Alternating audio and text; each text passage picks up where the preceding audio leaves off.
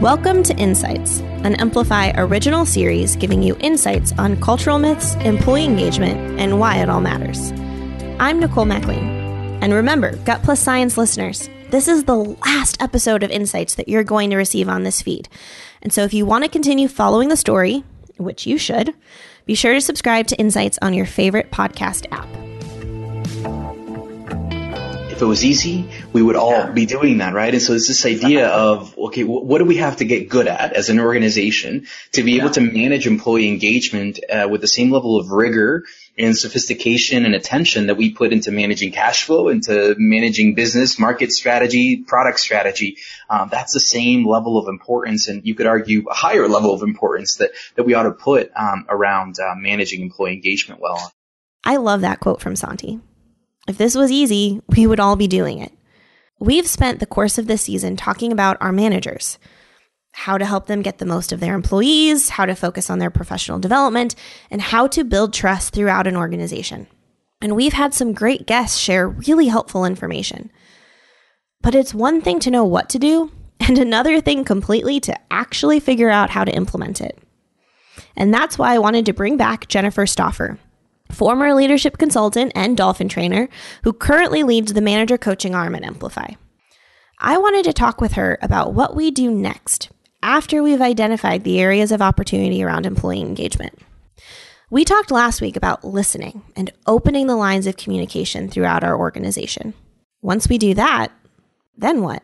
In terms of feedback, uh, some of the questions or some of the things that we explore when I'm working with a manager would just to be, you know, to have a, a foundation of what does that look like today. So we'll, we'll think about, you know, how often are you meeting with your folks? What is the structure and context of that conversation?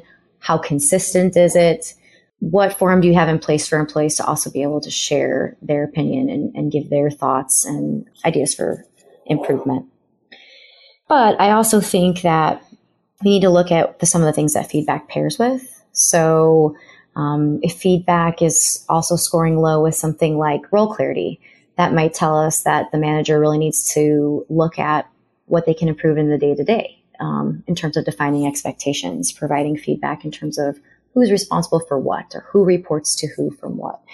And so that might be the way that they structure how they increase feedback or improve feedback. If feedback is paired low with professional development, that might indicate that employees are feeling like there isn't a clear path for their growth or they don't see how their current state evolves into additional learning or opportunities for them. And so maybe we would structure that type of discussion around helping to set goals or a professional development plan or a personal development plan that has milestones along with it that keep uh, employees engaged in their own career journey. It seems obvious that when we place an emphasis on getting feedback and understanding that data, our entire organization stands to improve. But Jennifer emphasizes the idea of being open about that data, talking about it, and buying into it as something that can truly improve the lives of our managers and employees. In order for that to happen, it has to start from the top down. Sometimes we'll receive questions from managers around how they might be able to impact things that feel out of their control. So when we see lower scores around things like authenticity and purpose, which often correlate to organizational connection to the so the employees connection to the organization do they feel they believe in the mission vision and values of the organization and they have authentic genuine leadership that's going to support them in getting that and carrying out that mission in the day to day and so sometimes managers will struggle and feeling like that's not something that they can really control. And to some extent, there is truth there, right? It, engagement has to come from the very top down. If there's not buy-in from the, the senior executive level, it's going to be very hard to have that come to life at the ground level. But I would say that there are things that the manager can do. Oftentimes we'll talk about managing up and how does the manager um, work as an advocate to voice those concerns or to um, create transparency as the kind of the middle person there. You know in terms of something like purpose you know making sure that we're continually connecting the company's core values to the things that employees are being asked to do in the day to day. You know, so um, while that is driven at the executive level, the manager can have a huge part into holding employees accountable to living out those those core values in their their day-to-day work and interactions with each other. So maybe this is the hurdle that our executive teams face in this journey. We have the tools and methodologies for identifying opportunities and developing and empowering our managers. But how do we live this out in front of them? How do we make these efforts make so much sense that any hesitancies or skepticisms fade away? It's not uncommon for some managers to have some hesitancy around the engagement process when they are being brought into the fold for the first time um, because it is very personal or it feels that way, right? Because you're, in a sense, seeing data that might be reflective of your management or leadership style. Um, but I would never say that the data is an indicator that you are a failure as, as a leader. We all have areas that we can strengthen um, and that we can really focus on in terms of growth. And so I typically talk with managers about to use the data as a gift. You're, you're gaining understanding, you're gaining visibility into the things that your team needs. And this is not a punishment. This is not punitive. And we're here for you. That's what we're here for is again, to provide you with not only understanding of the data, but then helping to guide you in terms of actioning the data. And those two things need to happen together. And when managers use the gift of data to better understand the reality of their team, they're able to take the right actions. One example of this is the ever discussed one on one. Angie Redman, the president of Strive HR, a recently launched HR consulting company, shared her thoughts on the importance of one on ones in increasing engagement. I am a huge supporter of one on one meetings with employees. I've seen the direct impact that managers can make when they take the time to meet with their employees on a scheduled and on a consistent basis. It's extremely powerful what they can do not only for that manager and employee relationship, but for the employee's relationship with the organization as well. These, these one on one meetings can provide a benefit for the manager not only to stay on what on top of what the employee is doing to develop professionally and what their needs are for their growth within their role.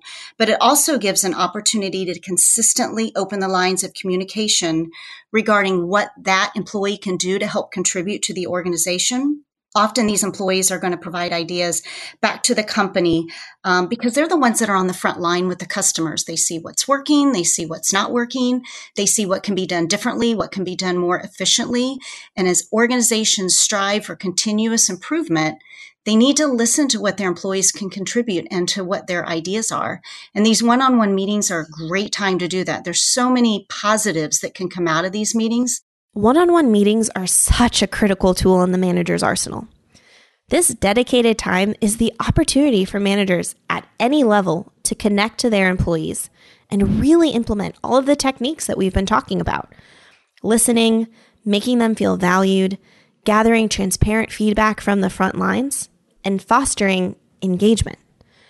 I know we've talked a lot about the difference between satisfaction and engagement on insights, but Jennifer really highlights how focusing on fostering engagement, not satisfaction, helps get leadership and managers on the same page, sharing the same goals.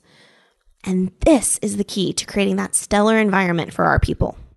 So, one other mistake that I think both executives and managers um, sometimes struggle with would be to assume that engagement and satisfaction are the same thing. And that can be a new concept that some managers struggle with in terms of why they need to be involved. It's not enough anymore to just be able to punch in and get a hard work day done. It's not just about job security anymore. It's about career fulfillment. And these are things that millennials find important, Gen Zers find important, and we need to adjust our leadership strategies. So now we have clarity and we have alignment. We're set up for success. But again, if, if this was easy, so what is it that we're missing? What do we need to watch out for? Jennifer shares that one of the most common mistakes relates to the unexpected results of transparency when we open ourselves up to feedback. Because that first glance at data about people can be scary. Facts and figures about sales, revenue, ops, etc. can be difficult too. But oftentimes, those can be rationalized by external forces. But real data showing how your people feel about leadership and the culture you've built hits home in a way that balance statements don't. And in many cases, the knee jerk reaction from leadership is to withhold that information because they fear how it might be received. The leadership teams that can get past this initial fear set the foundation for the rest of what we've discussed to take hold. One of the most common mistakes that executives can make when it comes to middle managers would be to feel like they need to withhold the information from their middle managers. Sometimes this might come in the form of feeling like, you know, we want to deep dive around this and really dissect it and have a, a you know, full fledged plan before we put it into our manager's hands. Sometimes it's because there might be sensitive information and it's seen as let's be more protective about this. Um, but really, managers, we need to kind of pull the blindfolds off. We need to rip the band aid off and essentially um, give them visibility into the things that their teams are experiencing every day because they're the ones that are going to be on the ground level actually uh, taking action to improve or change those issues.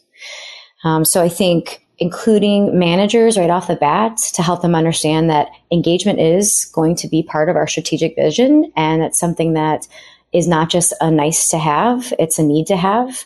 The workforce is just different today. Uh, in the past, yeah, it might have been okay to just think about, you know, making sure your people arrive and that they arrive on time and they're in seats doing work. That's not the tool belt that managers need today. They need to be able to give constructive feedback. They need to be able to develop paths. They need to be able to, you know, develop growth paths for their, for their folks so that they feel like there are opportunities to learn and advance and you know to feel fulfilled and have passion because that's what the workforce is is looking for today. Um, it's a candidates market out there right now, meaning that um, there's a war on talent. Uh, it's more and more important to retain your A players. And um, if managers don't have visibility into what those things are, um, it's really hard to make meaningful action. It can be hard for anyone to stand face to face with areas of improvement. Oftentimes, it's just easier to turn away, or in this case, protect our manager's morale. But as Angie puts it, being a leader means that you have to make a conscious decision. In addition to it being easy, it's an actual decision that the leaders and the managers need to make. Do they choose each day to be an example setter within their organization and even within their community? And if this behavior is ingrained in their values and into their belief systems, then they will display it within their actions and within their behaviors.